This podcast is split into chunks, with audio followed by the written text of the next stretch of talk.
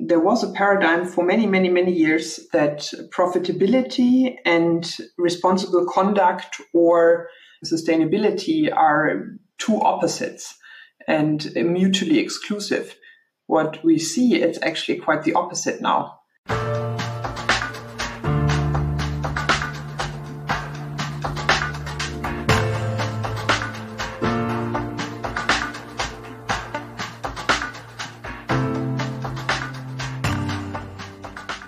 Welcome to a brand new episode of our podcast, Human and AI Mind Machines in the Great Ascent.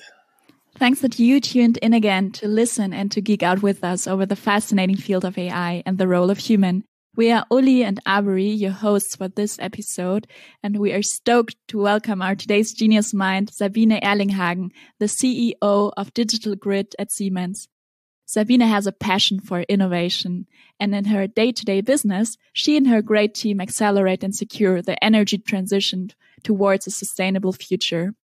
We love bold aspirations and awesome teams, so why not just start right into it? Sabine, thanks so much for taking some time off your busy schedule to be the guest in our podcast. How are you and where do we catch you today? Thanks for that uh, great introduction and welcome. I'm fine. I'm great. I mean, uh, spring is coming these days, so that's always the best time of the year, I guess. And I'm, as everybody these days, in my home office. Yes, I guess so, right? 26 degree. I can't believe it. I don't know when we, you know, we actually, you know, launch uh, this episode, but 26 degrees straight after the, the winter. It feels always like, you know, butterflies popping up, right? Because you just throw away your, your anoraks and your, your sleeves and, and cuffs and whatsoever, right? So let's let's talk about data. Cute data. I guess we love data and, and fancy and flawed uh, data correlation. I've seen uh, most recently a stats that there, there is a high correlation between you know eating Swiss chocolates and winning a Nobel Prize. So it has a high. So as usual, we have it in, in AI, right? Uh, correlation may not indicate a causation but uh, I guess you still have quite some affiliation with Swiss and Zurich, right? If we look at your vita, what's that all about? And can you give us a quick quick tour, maybe sightseeing tour? You know, what was your past like? And now uh, super exposed as CEO. Was that always from the very beginning kind of aspirations that you had, Sabine? You know, in my case, it's actually I'm breaking the uh, the correlation. I, I don't really am a big fan of chocolate, um, but I'm also not winning a Nobel Prize in my life, I guess.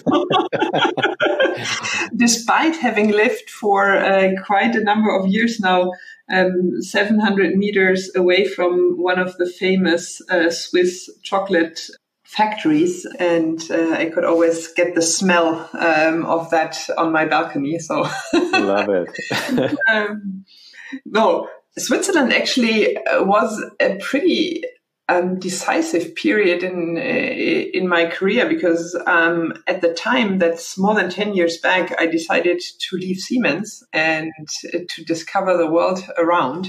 And that by coincidence um, was also when I uh, moved to Switzerland. So leaving the big corporation, which um, was all my professional life before, and and really experiencing I guess what what I what felt like more freedom, freedom to act, freedom to shape, and first of all, doing that by by joining ETH and um, working as a freelancer, as a consultant, and diving into a, a topic that I'm really passionate about, uh, which is the energy transition and uh, the energy networks. So that, that that was really a decisive point in my career and showed me how much there is to shape and how much freedom you can have to shape things. And um, that ultimately also is what brought me to to be a CEO is is that passion to to change things, that passion to create things, and um, that's what I enjoy these days. So I concluded my time in Switzerland actually by coming back to Siemens um, after seven, eight years um, with startups, with uh, in a university environment, joining one of the largest demand response startups in the world, building that business for uh, Switzerland as a one woman show. And I guess that's the, that's the humbleness um, also mm-hmm. that I learned there on on on really starting small and and scaling things up and what it takes to get from one customers to ten, um, which is something that sometimes in a large organization like Siemens we underappreciate. Wonderful! What a journey. So Sabine, you already mentioned that um, you you're working from home, and yeah, the reason is um, that we're facing quite a challenging time with the pandemic, and maybe mindfulness and digital detox has become more important than ever to recharge and reset. And how are you actually dealing with the current situation? And when was the last time uh, you had a digital detox moment? It's actually some something about self care that, especially in home office, we all got to learn. I have two habits that stuck stay with me. One that is with me all my life. Um, I don't work on weekends, so weekends are really off. Our detox are going out uh, into nature and having as little time in front of a PC as possible. Um, so that puts my mind off, recharges my battery uh, quite substantially. And the other habit that I established during, especially this pandemic, uh, was one day a week, a two hour lunch break. And what that does for me is that I can go out in daylight. So um, I get daylight, I'm uh, outside, I can do sports in that uh, two hour break and it's totally feasible to incorporate that in in the schedule once a week and that helped me a lot as well to to cope with the situation awesome uh, I guess right. Success is resilience divided by failures, right? and, need, and in, in, in, charging, you know, uh, resilience uh, is this is important. Setting priorities. I love that. So cool, um, and so important to really like take that time off and really be conscious about the time and get like some some sunlight.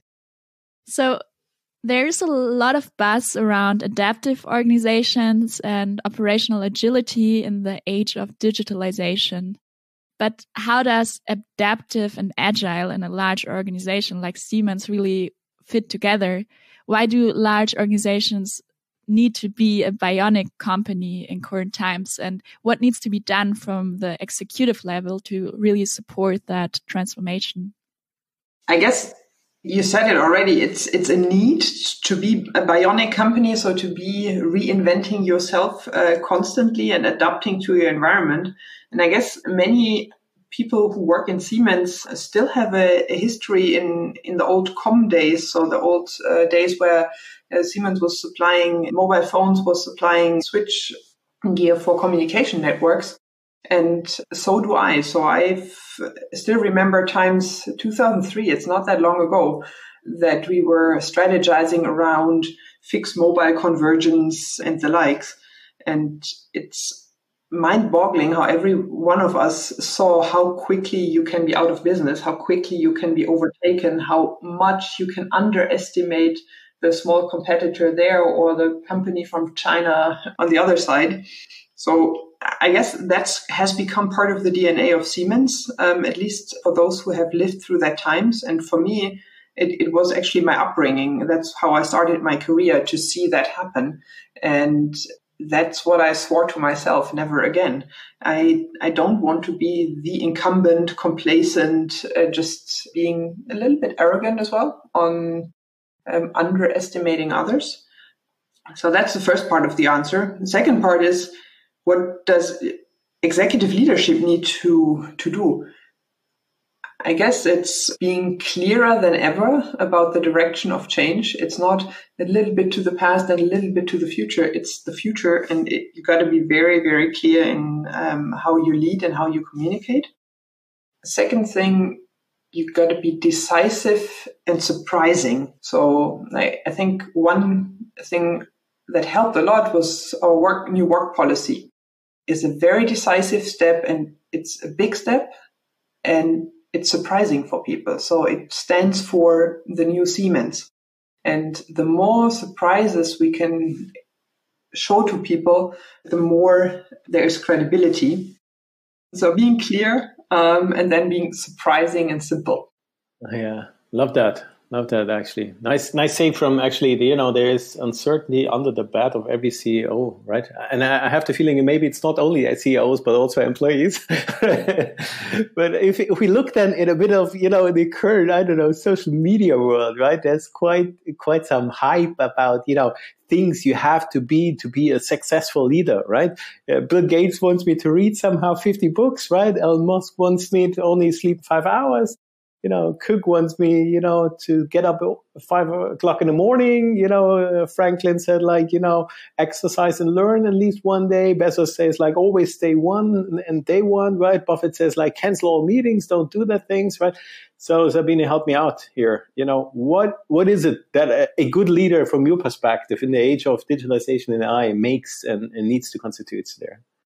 I mean, who am I to judge on all those great names who, oh, beyond doubt, have uh, proven success? So um, I guess for me, there are those kind of geniuses, if you want, who have their own personal recipes.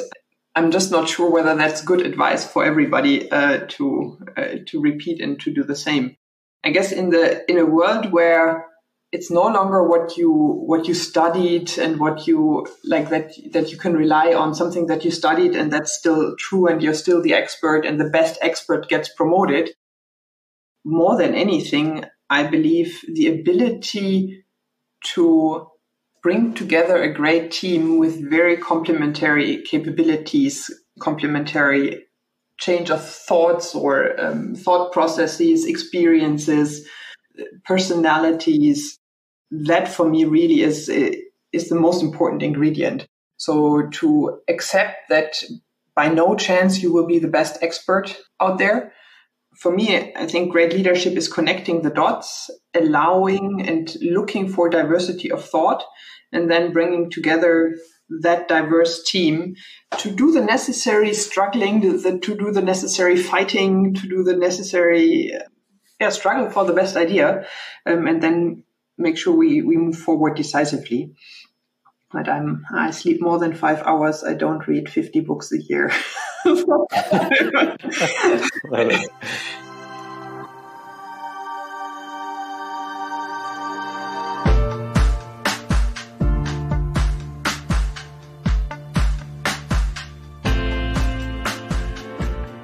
you already mentioned that smart grid is somehow what you're doing and the connection of sustainability and technology seems to be the guiding pole also within your PhD track in which you did research on smart grid as a new innovation system.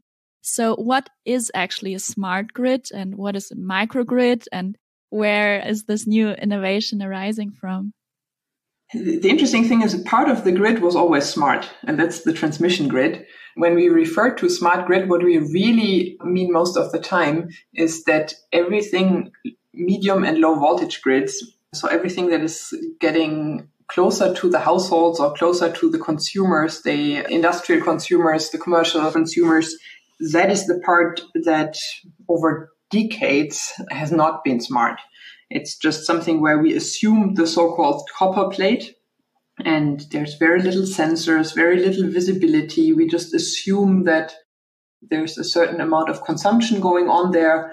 Um, and that's why on the top we, we introduce that amount of electricity into the system. And, and that's just an assumption that no longer holds. Now, given that the medium and low voltage grid is is so far spread. It's not a few high transmission lines, but it's everywhere. Um, a lot of feeders, a lot of smaller lines, and trying to manage that and have a transparency like we did in the transmission grid, it's just not possible to do that with the same conventional means as production gets fed into those uh, voltage levels. And hence, you need to rethink the whole thing. And um, that's a mind boggling, complex problem to solve, which I personally find extremely fascinating.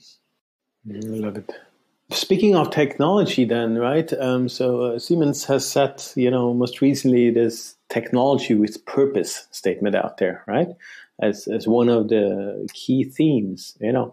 Um, what does that mean actually for you? are we moving away from the traditional, you know, product market fit and rather taking a bigger scope and, you know, what sometimes is referred to as the, the product planet fit? I love that expression. Product planet fit is exactly where we are going and where we need to go. So clear, yes. I fundamentally believe that sustainability is no longer an option not only because of society and our planet and all that good stuff, but it's no longer an option for for companies. So if I, as an investor these days, invest in in oil and gas, this is a pretty high risk bet. So I need to factor in a lot of risk to make that investment while investing in clean tech and investing in sustainable production, sustainable systems is of much lower risk.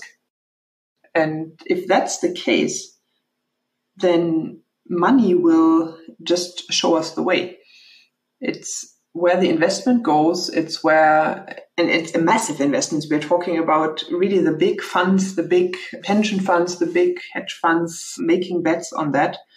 And hence, if you, in the end, product market fit and product, product planet fit become the same thing. So it's not. So the, the market will be the planet, or what, what do you mean? Like the market will en- enrich, but because because of the yes, market will it, be. It's, it's no longer different. So if mm-hmm. if we say market planet fit is an e-vehicle, for instance, or a future state of that electric vehicle, then it will be product market fit and will be product planet fit. I don't think the future will know a difference. Yeah, exactly. Even like investors are more and more demanding a sustainable solution, more sustainable disclosure from company and um, that they take on more responsibility. But so you mentioned that sustainability is becoming kind of mainstream and is part of a like de-risking strategy. So generating profits through responsible action. But can you maybe elaborate a little bit more on that? Why will that be so crucial for the future and what does that mean? I already elaborated on the de-risking part. There's kind of the risk of that just not being supported anymore. There are so many subsidies still going into oil and gas. So if, if you would invest into that and uh, policymakers are taking out those subsidies, then it's just a very bad investment. So you you won't have the return. You ha- still have that high risk of being dependent on those uh, subsidies, while at the same time decentral energy resources, especially the renewable ones, get to uh, parity. So uh, you have like cost parity um, or get even cheaper, then it's just a natural thing to do. And so there was a paradigm for many, many, many years that profitability and responsible conduct or sustainability are two opposites and mutually exclusive what we see, it's actually quite the opposite now. It's financially smart and has a higher return if you invest into sustainability and sustainable solutions as opposed to non-sustainable solutions which cost more.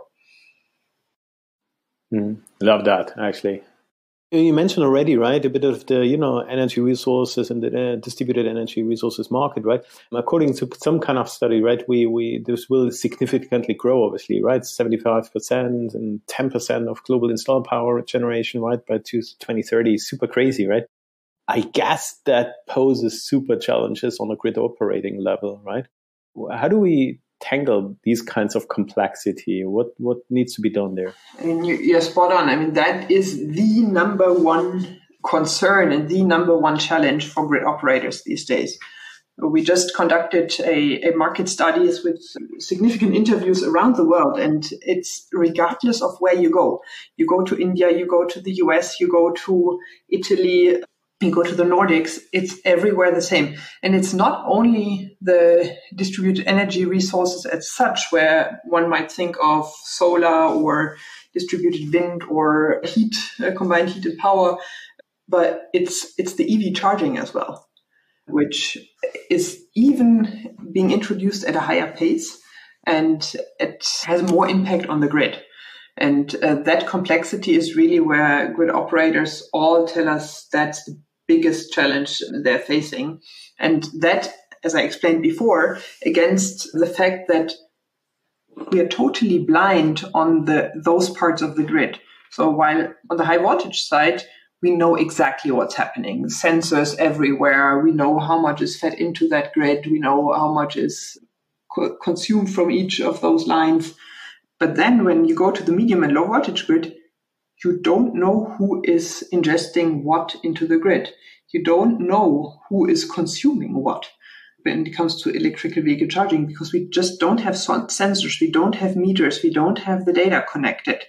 So we're flying totally blind and we have those by now massive things happening two-way flow of electricity both uh, ways in the lines which was one way before and it's getting to levels where it's no longer neglectable and um, that really is mind-boggling and how could then maybe AI, as an example, in the field of digital grid contribute to that ongoing energy transition? Can you maybe share some use cases that you are in particular excited about? And where do you see the greatest potential of AI and machine learning technologies to be applied in the future? Mm -hmm. Great question. And um, obviously, if what what we see is that with conventional means, so putting just as many sensors as we had put on the high voltage grid to put that across the low voltage grid is just impossible. It's just uh, something that costs way too much money.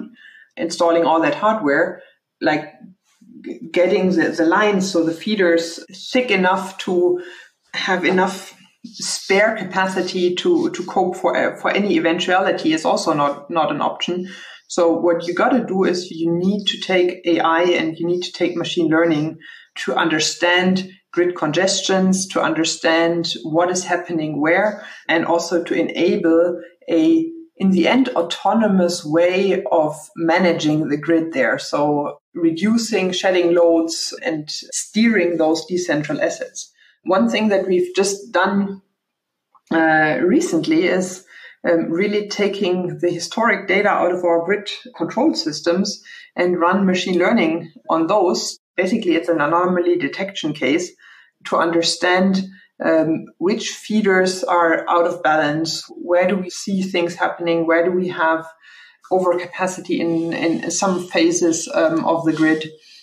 So, really direct action of maintenance teams, of the simulation and, and the planning teams of um, how those grids should be planned and how they can be maintained um, in, in a smarter way. So tangible things happening at the moment. I think ultimately my the analogy that I love most is uh, the one of of the car. I mean, we're going from assisted driving to autonomous driving, and um, likewise, I believe we go from assisted grid control or grid management on the medium and low voltage to a then at least semi-autonomous grid management and grid control on, on those uh, fields, and that can only happen if you apply AI and machine learning to cope with the data and uh, to make better decisions than than humans can do. And I hope it doesn't take 20 years to, to get the scale of autonomous driving level. No, but you, you talked already, you touched already about, you know, data, right? And uh, I think it's, it's, value is generated whenever fusion is involved, like different data pools, uh, you know, and AI infused aspects are happening. What would it say, you know, what's, what's the role of somehow a data strategy? It's super, super fuzzy for a lot of people out there, right? And a lot of companies still struggles, right? How to actually make value out of data, how to leverage the company data, and also how to, you know, how do we partner up eh, maybe even, right? Do we need some kind of shared data economy and stuff like that? What's your view on that? That's a very interesting question and a pretty tough one. I mean, typically, when coming from more the IT world with my background, when I thought of data strategy in the beginning, it was always okay, as long as we are not in the cloud, so as long as we don't have the data actually, then I mean, I, I wasn't necessarily having the, the first reflex to think about a data strategy because we don't have the data of our customers. I mean, especially in the grid space, it all that information about the grid model, the actual operations of the grid, and where we have critical situations. I mean, this is a sometimes a question of national security. So what, what changed my mind was to at least ask our customers whether we can work together with their data and on their data to help them overcome some of the challenges um, that I just described before. So first of all, I thought data strategy, yeah, you, you got to do that when you have data, right? And so that was for me synonymous with the cloud. But really, you got to think of that much before because the learnings and the insights and the value that we can create based on data can also be if we don't have the data like a Facebook or a Google or somebody, but when we work with customers and there, I think as Siemens, we are uniquely placed and, and have a quite a high trust level to work with the customer, with the data, apply our analytics on their data without necessarily eh, having all the data with us in the first place. So that I think is, is a fundamental change in how I think about that. And that obviously requires a different type of conversation, a different type of policy, a different type of contracting, a different type of, uh, as you said, partnering um, with our customers.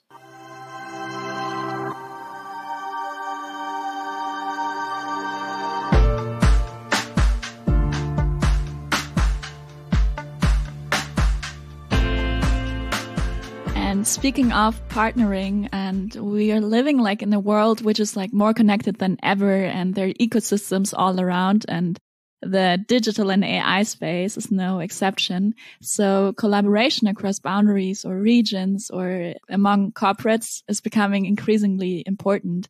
But isn't it sometimes super tricky to identify and define what do you want to do or what you don't want to do? Can you maybe like share a bit on your view on the role of the ecosystem, maybe with a particular focus on partners in the AIoT space? Mm-hmm. I mean, first of all, you're right, and your your question is pointing into an absolute crucial, what I would call muscle memory that we still need to get better at. And if I look at what helped us was to define who we want to be. So do we want to be a custom development organization or do we want to be a software house or do we want to be a solution integrator? Um, so uh, shaping your own identity and how you measure whether you're successful with that identity was a very decisive step to let go and accept that there are partners who can help you with the things that you choose not to be and not to do. And that's how we unlocked quite a bit of, of that partnership game. We said, no, this is clearly something that we don't want to be. Uh, we don't want to be a custom code development house as the business unit that I lead. We don't want to be a system integrator. We love partners who integrate for us. We love partners who do extensions based on our products and uh, do the customization, but it's not something that we want to do. So that creating that own identity is the first thing where, how you get an ecosystem going because you can be very firm and very clear that there's something you do and there are other things that you don't do. Hmm. Yeah, that's so super super tough, and it's it's greatly put. That is what what I feel and hear quite on this uncertainty. What do we actually not do, right? And it's it's sometimes it's more easy to say what we all want to do and all the broad and bold aspirations, but the same thing, hey, this is not what we're focusing on. Here is we we partner up. This is super important. One important aspect is also, you know, obviously the strengths of industrial, you know, AI and industrial companies pushing, you know, innovation combining and connecting physical and digital world, right? And especially in infrastructure, I guess, right? And that means for a lot of cases, it's the IT OT thing. For other cases, it's the cloud and edgy, let's say, thing, right? And, and I guess in your context, it's rather the challenge on, you know, how do we integrate these, all these assets, battery storage, e-cars and, and stuff like that, right? While maintaining this physical stability. What's your view on that? Are you seeing that a lot of companies still are in, in the first cloud first, or are they already edge first, or how, how do you see that? I guess I would not see that in our industry, cloud first or edge first is necessarily a debate that is that strongly going on. Um, I guess it's IT and OT and that conversion, which is which I see all around, and then it's edge and cloud. So I, I don't think we've had the pendulum swing so much towards cloud or edge because it's really that theme of stability that and grid reliability that is big and number one, two, three, and four priority for a grid operator. And then it's uh, about how IT and OT merge. How, for instance, I talked about data before. You have the live running SCADA system, which processes obviously in real time all the absolutely vital parts of the grid and estimate the state estimation and all that good stuff. And there we already have that connection between the field and the central intelligence, which SCADA for many years has been in many industries. Now, when you look at the higher complexity of the calculation and the actions that need to be taken, um, that SCADA piece needs to take into account more information to make better decisions given all the things that we just discussed around renewable energy and, and the likes and distributed resources. Now, you need to add to that OT world processing cap- capability, compute capability, machine learning out of the IT world, and that's cloud, to make better central decision making. At the same time, if you try to bring all that complexity up to the central level, you will die, even with the most advanced machine learning capabilities um, of that complexity, because you might not be fast enough. So you need the intelligence decentrally as well. So for me, it's not an either or. The complexity is so big that um, it's definitely an end when it comes to cloud and edge. Yeah, well put. So, Sabine, you're not only a very inspirational leader, but also like super humble. And you've been different places and pushed bold initiatives and projects. Are there maybe some lessons learned that you uh, like pick up uh, along your way that you would like to share with the audience here? I, I guess what what I take as as my inner strength or how I move about change is two things. The first thing is dare so it's really, it, you, I mean, entrepreneurship, be it in a large corporation or be it outside, is about daring and be, taking risks. So there's no such entrepreneur inside or outside a corporation who's not taking a personal risk. And yes, you can make a corporate career without taking a personal risk, or trying to avoid it at max, but that's boring and that's most of the time not moving the needle or not changing anything. So everybody wants to make a difference. It's about daring and it's about taking a personal risk, sticking your neck out and assuming accountability for something. And then the, the second thought for me is, especially if you're in a large corporation, I would say it's look more to the outside than to the inside. Because large corporations have a history of doing a lot of things really well and a lot of things you can be proud of. But if you want to drive change, you got to look at the outside. You got to talk to as many people that are not from your uh, company as possible. You got to, that's customers, that's, uh, people in startups, wherever, but, but just get that inspiration and get that learning from the outside. Because ultimately you want to change the inside, but you can't change the inside with the recipes that you find in there. So number one, dare. And number two, look more to the outside than to the inside. That's very valid advice and very good advice. Thanks for sharing that.